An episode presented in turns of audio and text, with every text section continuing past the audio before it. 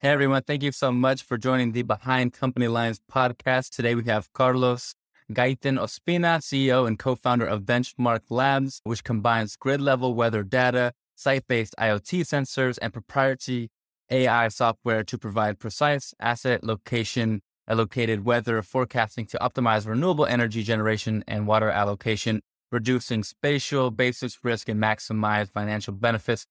That's a mouthful, but Carlos, thank you so much for joining the show. I'm always excited, like I mentioned before the show, to talk to individuals who are working in the sustainability slash you know, data space within how we can better utilize our resources because there's always some interesting topics we dive into that are really, really fundamentally important for everyone in their everyday life. So really excited to chat with you. But before we get into all that good stuff, what were you doing before you started Benchmark Labs?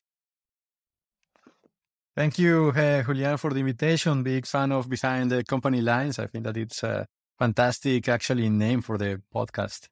Thank uh, you. so, yeah, that's awesome. And uh, yeah, to go to your question, yeah, I did many different things before uh, Benchmark Labs. I worked at universities, I worked at the government, in national labs, learning about how weather models were created, contacting users, then work to then move to the private sector, working hardware companies, consulting companies. And yeah. then it became clear that we had to create benchmark labs to solve a need that so many yeah. users were demanding a solution for. Yeah. And what was that need in particular that, that you were inspired to solve? Thank you. Yeah. So many users were asking us, Hey, Carlos, what can you do to help us to get better weather forecasts for our particular location. It could be a farm, it could be a ski resort, it could be yeah. a really small area. While uh, traditional alternatives for weather forecasting, they focus on providing the best available forecast for a region, let's say over North America or in California. Mm-hmm. And not, they don't tailor the forecast to specific locations like a farm. Yeah. What in particular goes into the forecasting? I, I we had a few, uh, like I mentioned before, we had a few owners on who were, who were working within weather forecasting, and they one was a satellite company, another was more of an analytics as well. But what goes into the chain of events for us as a as an individual to know what what you know, our forecast is for the day? Like what what is in the process? If you can describe how at the lowest level we can understand you know, if it's going to be sunny, if it's going to be rainy, if it's going to be cloudy, yeah, our localized forecast. What goes into that? Yeah, thank you. Super insightful question because in many ways, uh, weather affects all of us. Um, and it's always a combination of multiple features uh, of what is happening at your location versus what is happening uh, also, it could be on the Pacific. Yeah. So to simplify the, the story a little bit, you need to understand uh, bigger systems that are going to appear or that will appear around your county, your state. And then you also need to understand what is happening at your specific location, which could be an area, for example, near a lake where you get more relative humidity because the lake uh, evaporates all that water uh, during certain times of the, of the day or uh, near irrigation districts, for example, or you could be having different microclimates depending on the type of land cover that it's around you. For example, yeah. you know, ski resorts have a very particular microclimates. Golf courses also are affected by microclimates that they actually generate because in so many cases around the, especially here in Southern California, you see that the vegetation is so different inside of the golf courses and outside in the surrounding neighborhoods. So it's always a yeah. combination of both. Yeah. When you say uh, you mentioned the word systems a couple of times, are you describing like weather as a system and, and what's involved in, in the system that, that we might not know? And, and what are the different, I guess, layers to, to that system or the different, I guess, that, that are incorporated into an overall weather system? Yeah. So, so yeah, we consider the, the weather as a system. Basically, it's a, it's a global phenomenon. It has like inputs, it has outputs. Yeah. It's governed by equations of motion. You know, we understand that yeah. the earth rotates. Then uh, we have like fluids like water in the ocean. We have uh, the atmosphere that is also a gas that moves mm-hmm. very differently than the water and how the water and the then you have also snow, for example, on the mountains, creating a snow melt for rivers that will go into the oceans. Then you have ice caps, you have the North Pole, you have Antarctica, you have changes in vegetation that changes uh, with seasons. And all of those ones affect the weather as a whole. So that's why we consider it a kind of a system. Yeah, yeah. Well, how can we better understand the system? Is it is it a combination of things? Is it having better instruments? Is it collecting better data, analyzing data better? What, how can we understand our, our you know our forecasting of, of weather and data and allocation of resources? In many ways, it's all of the above. You need better instrumentation, better processing tools, better uh, cleaning tools yeah. of observations. So everybody contributes its small little grain of sand to yeah. the, to solving the problem. For example, we have satellite data that you mentioned that other founders came. Uh, it's very important to understand, uh, for example, what is happening in the globe in areas where there are no observations. So you can get a better understanding of, from a high level. Mm-hmm. Uh, but you also need a ground truth data, weather stations, sensors that record what is actually happening and that could help to calibrate those satellite images because they are biased. They are drones, they are weather balloons, uh, aviation, and then, of course, uh, instrumentation in the ocean and in the depths of the ocean. So the, all of those ones uh, are very important. and many areas, to be totally honest, are not instrumented at all. Wow. The density of instruments is higher in the northern hemisphere as you can imagine, in North America and Europe has like more observations of data than the developing world in the southern hemisphere. So, yeah, and it's the main result of not having you know instrument instrumentation, just like being more susceptible to you know certain degrees of like you know magnitude of if weather changes. If, is it that or is it something else that you know what i guess what is the biggest fear for not having you know densely instrumented i guess sensors that can provide you insights on, on weather? Is it you know like i said being cat- being susceptible to catastrophic events or is it you know just localized in terms of long-term seasonality with with farming and things like that? What yeah what are the biggest issues with not having instruments in certain areas? Now fantastic question. The the bigger problem is that if you don't have uh, observations, you actually don't know what the truth is. Yeah. So all your models uh, are inferring what it might be a possible truth. They, you know, governed by equations of motion and physics, but there are many different possible solutions for states that could be or could be given that will provide a possible weather realization at a specific area.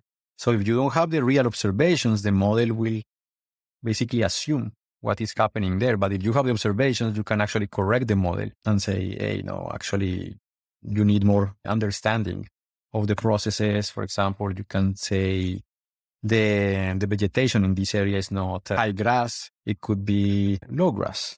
And that by itself has a huge effect on how much water gets transmitted into the into the atmosphere, for example. A similar situation with snow. Sometimes are parameters that you can tweak in the models that are possible. They have a range of, of possible uh, values. Some parameters, uh, they call them parameterizations too. Values that, for example, could be possible between 0.9 and 0.95. But if you don't have the observations, maybe the 0.95 value, an example, could be good enough.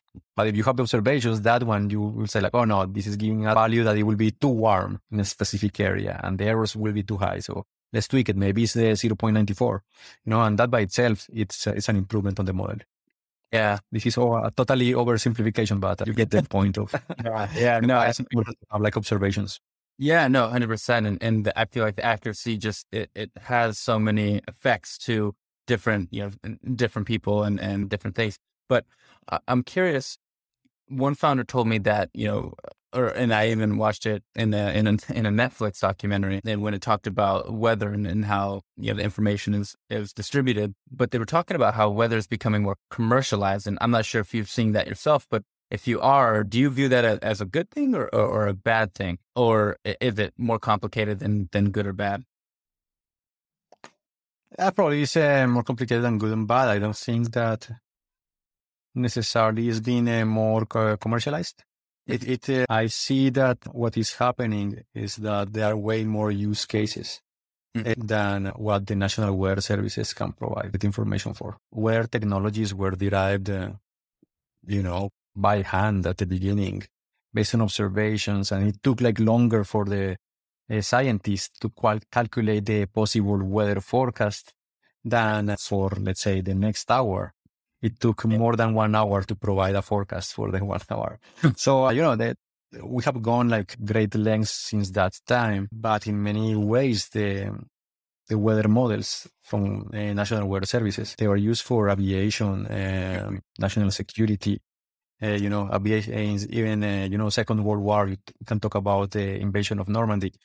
But there are many more use cases. Now, of course, we have uh, cell phones in our hand and mm-hmm. everybody could just say, could have access to weather information. So now they are, it's like, it's a very interesting time because there are more specific use cases, for example. What happens if I really need high frequency data? Very precise of what is going to happen in the next minute, next few minutes up to the next hour. You know, that's the domain of traders. For the probably from the government, it's a little value because it's already providing a, a forecast that is good enough and serves 95% of the population. But there is these specific use cases that what happens if I really need information for what is just happening in the next 15 minutes. And that's important for energy, for, you know, stocks and trading. And so there's potential to commercialize in many areas where the current generation of weather models have gaps, going beyond the the um, the weather range of 15 days, for example. There is like a huge amount of work being done trying to extend those capabilities, uh, making it more precise, improving the forecast for the middle of the ocean, for example. Yeah. So yeah, it, it, it could be commercialized, but of course it's because there is a gap between what is offered by the National Weather Services and yeah. what some specific users need. Yeah. Yeah. Well, in, in regards to like, you know, the distribution of information, how how much does, you know, do governments in general control the distribution of that information or is it do they control the access of it? Where where is the involvement there? And, and what is what is your involvement with you said you worked with government before and, and then you worked with the private sector as well. How involved are governments in the the distribution of the information, the allocation, the the access, and is is that is it a positive experience overall? I could argue that probably most of the governments in the world are heavily involved in weather forecasting. Here in the United States, weather forecasting goes under the umbrella of the Department of Commerce, but it uh, depends, and each country is different. So we have here freedom of information. Data is uh, paid by ratepayers, by taxpayers it has to be made accessible. But that's not the case uh, globally. Uh, in some areas, in some people have to pay for those services, or the the government doesn't. Those many governments charge for weather data. Yeah. If you want, uh, for example, what happened at the airport of of Los Angeles, you want to get historical data because you might be interested in a project, but you might be interested in insurance applications uh, some governments might charge for that level of data. Yeah. Here in the United States, you can get it for free. So it, it depends. And uh, you can see that that opens the, the door for many private companies to, to go and fulfill those needs. And that's why, for example, IBM went in, uh, AccuWeather, Weather Underground, and there are way and more uh, uh, service providers globally. Yeah. You, you, mentioned you know just having different access and, and involvement in different countries within you know weather and um, what can we do? You know, we were talking about yeah, you're you're originally from Colombia, like you mentioned, and then you know I, I mentioned to you my family is originally from Mexico. How can we provide better better kind of whether it's data or or weather forecasting in countries that are either you know I, I wouldn't say you know co- countries like Colombia and Mexico they're they're developed. You know, they're not like countries, you know, in some countries in Africa, but there are mm-hmm. some uh, countries within South America that are underdeveloped as well. But how can we offer better weather forecasting in areas that either don't have the instrumentation or don't have the resources to invest in that, or, or maybe don't have the prioritization to invest in, you know, weather collecting and distribution of that information? How can how can we provide better resources to those countries? Yeah, it's a fantastic question. There are many mechanisms even by governments, United Nations, World Bank. There are grants, there are transfer mechanisms of technology. Yeah. So that's one way that the technologies get to be implemented in the developing world, say, because also we have to take into consideration, you mentioned instrumentation. like the cost of an instrument here in the United States, if you earn in dollars is X, but if you have to take into consideration exchange rate of Mexico or Colombia or the valuation, we even know what is happening with the supply chain and the economies globally, where even the British pound is losing its purchase power versus the American dollar. So, you know, goods and services charging US dollars are in many ways less competitive now because of that difference in, in purchase power.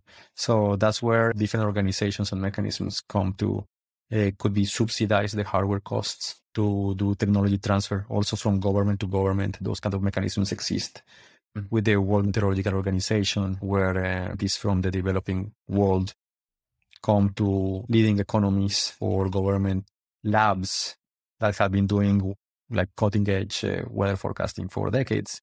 And then uh, they get to experience and to transfer what they learned and bring it back to their countries. So yeah. Uh, there are many ways that, of course, this, this can happen, but uh, from the private sector perspective, we could, or what we do, it's we try to offer solutions that could help them to be more competitive in, in the face of extreme events, in the face of managing labor, saving water, energy resources. So in many ways, some of the crops are commoditized and they are even grown in local currency, but they are paid in dollars, mm. which it's not good for the locals that buy the product. But if the product is for export, then they get more money back when they translate it into their local currencies. So uh, the cost of services like the ones that we provide, for example, could be in any be transferred to the end user or the end customer that will be North America or Europe. Yeah, yeah. And in regards to you know Benchmark Labs, tell us a little bit about the traction. You you were your tech TechStars back company, which is so exciting. And you come with a big name behind you, and and you know, you're you're pushing this initiative to not only better the precision of weather data, but also to provide it, you know, to maybe individuals or, or companies or institutions that that had limited or maybe no access. What are some exciting feats that you've recently reached? Who who are some exciting partners you started working with? And what are what are some you know some outcomes that you're particularly excited about as you continue to build on the the recent success? Yeah, thank you. Yeah, we're very excited about adoption of our technology since the time of TechStars. Uh, we now survey users in South America, Europe, and North America. We show that the technology can be transferred to the developing world and that it's a global solution, which is pretty exciting. We had great testimonials. We have been recently in the news, even in uh, ABC7 in LA, where you are recording from. So we have uh, fantastic testimonials about water use, how we can help them to save water. And uh, not only that, but how the their yields for their products were actually increased by having these high, high precise information to manage their their crops. So yeah, pretty pretty exciting.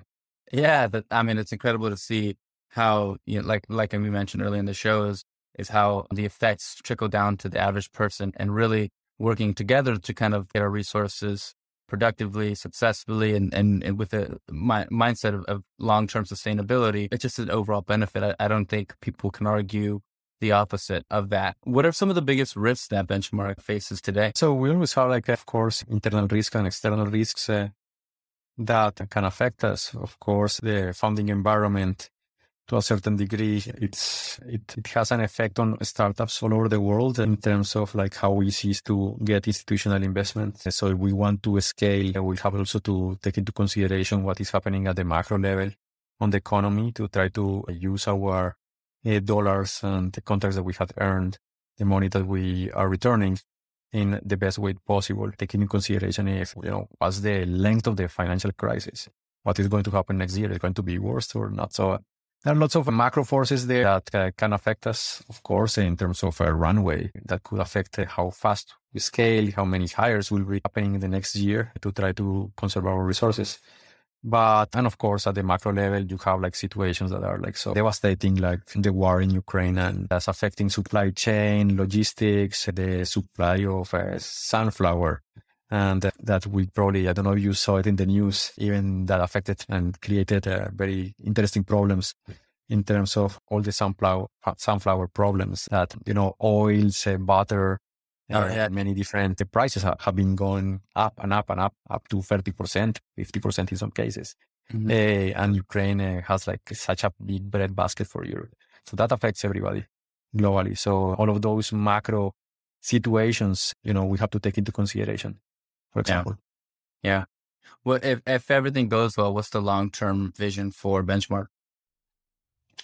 Oh, it's well, we will be the go to uh, weather forecasting for specialty crops and high value land managers. Uh, so we're very focused on providing extra value for agricultural users in uh, traditionally underserved uh, markets. And yeah. for we're not focusing on wheat and sowing, and we want to talk with growers that are affected by microclimates, for example, here in California, from yeah. almonds to pistachios to grapes, could be coffee, could be tea. So many products are vulnerable to weather, but not necessarily have uh, agricultural insurance or receive the benefits than row crop farmers might receive in the Midwest. So yeah. if things go well, we will be uh, providing those forecasts to specialty crop growers globally. Yeah. Yeah. Is there any is there any crop in particular that you selfishly want to make sure always stays around? And anything that you you like in particular? For me, for me, it's like uh, the the pistachio one. For me is uh, I'd like that one to stick around. That's fantastic. We'll we'll try to see how we can help pistachio growers. And yeah, personally, I would like to help, of course, growers of coffee. I'm yeah. from Colombia, and that's a huge part of the, the economy. Yeah, and Arabica coffee grows, and in, from you know from Mexico to Central America, there are like millions of people that depend on high value coffees that yeah. are affected by climate change, by weather variability. Yeah. And we can help them to be more competitive, and that will be a fantastic dream. Yeah, yeah. I, I, just kind of a sidebar question. What do you think in terms of you know industries that are going to have you know more and more growth in the next few years is is climate technology one of those that you see just growing exponentially as the years come and, and technology around sustainability from from my perspective is it's becoming so much of a you know important reality that we all have to to really focus on technology that's going to sustain you know whether it's crops whether it's you know the resources that we all share. But what's your forecast in terms of the growth of of climate technology in your opinion in the next you know two to three to five years. Yeah. How do you see it? No, the, the time is right for the climate tech uh, companies, uh, especially because there are so many opportunities with the governments, at least even internally here in the United States and the European Union to a certain degree. There are lots of regulatory changes that favor clean tech investments. So while these economic wins are favorable, then uh, more venture capital money will come uh, in the direction of uh, clean tech companies. And uh, investors will be more likely to take some risk in terms of development. Yeah. So yeah. I think that it's a it's a very um, greenfield yeah. to to invest to to scale and to have a huge impact in the economy and in the living conditions globally. Yeah. Do, do you have a, a percentage in mind that, that you think it'll grow to in, in terms of where it is now? If not, that's okay. I always like to ask the question. Yeah, no, it's, it is interesting. Like, so yeah, it depends. You know, instrumentation is growing at 17% year over year. There are new sectors that are totally new. For example, fire tech. Yeah. So yeah. probably the, the order of like growth, it will be in the two digits easily for the next five to 10 years eh, because it's being how, you know, underserved, underfunded, but now people are getting aware of forest fire conditions, control burns, what is happening, you know, like mitigation strategies. And there's a lot of technology that needs to be developed and deployed if we want to be sustainable. Because every year now in North America, you hear about uh, like a devastating forest fire. Yeah. And, uh, and you know, it has huge implications at yeah. economy levels, at the personal levels, you know, generation, of course, and the livelihood of people living in those areas. Sometimes are counties that are decimated by forest fires. So yeah, it depends. And uh, of course, we have like clean tech in the traditional sense of uh, probably renewables, mm-hmm. uh, batteries, storage.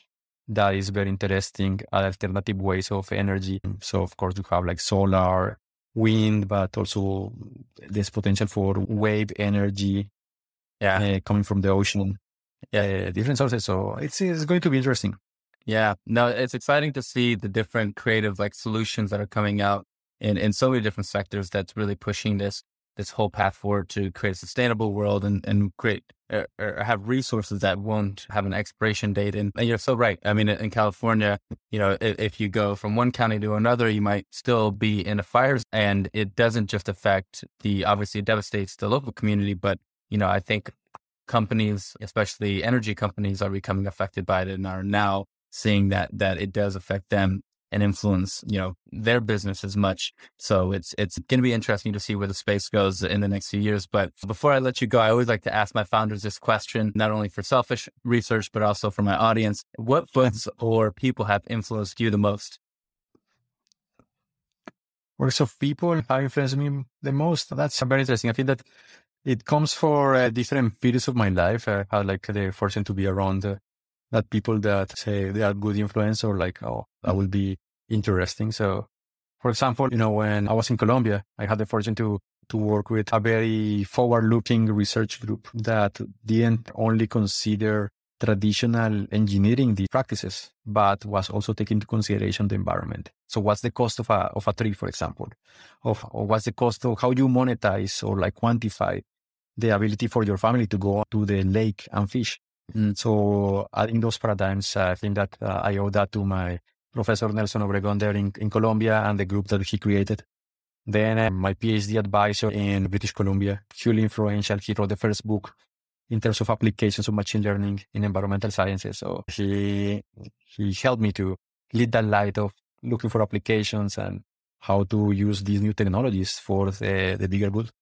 Yeah, that's incredible. And yeah, last little bit, I would like to give our founders a way to help us, the audience, support your vision, your your your technology, and, and where you're headed. Give us your LinkedIn's, give us your website, your your Twitter handles. Where can we support and find Benchmark Labs? Oh, thank you. Yeah, please uh, follow us at benchmarklabs.com. Uh, Twitter handle is Labs Benchmark. And uh, yeah, please, uh, my personal Twitter is uh, CF Gaitan, but um, we're happy to connect with the audience and help them in this entrepreneurial journey any way possible. Amazing. Well, thank you so much, Carlos. I hope you enjoyed your time and, and thank you so much for being on the show, giving us your insights from, you know, your, your career, your, your, uh, your experience, your expertise, and also the insights and, and things that we might not know about weather and technology and how it influences us, you know, on a macro and micro scale. So again, thank you so much for being on the show. No, no, thank you very much for the invitation. And yeah, please let me know how I can help in the future. Absolutely. It was a great experience. Yeah.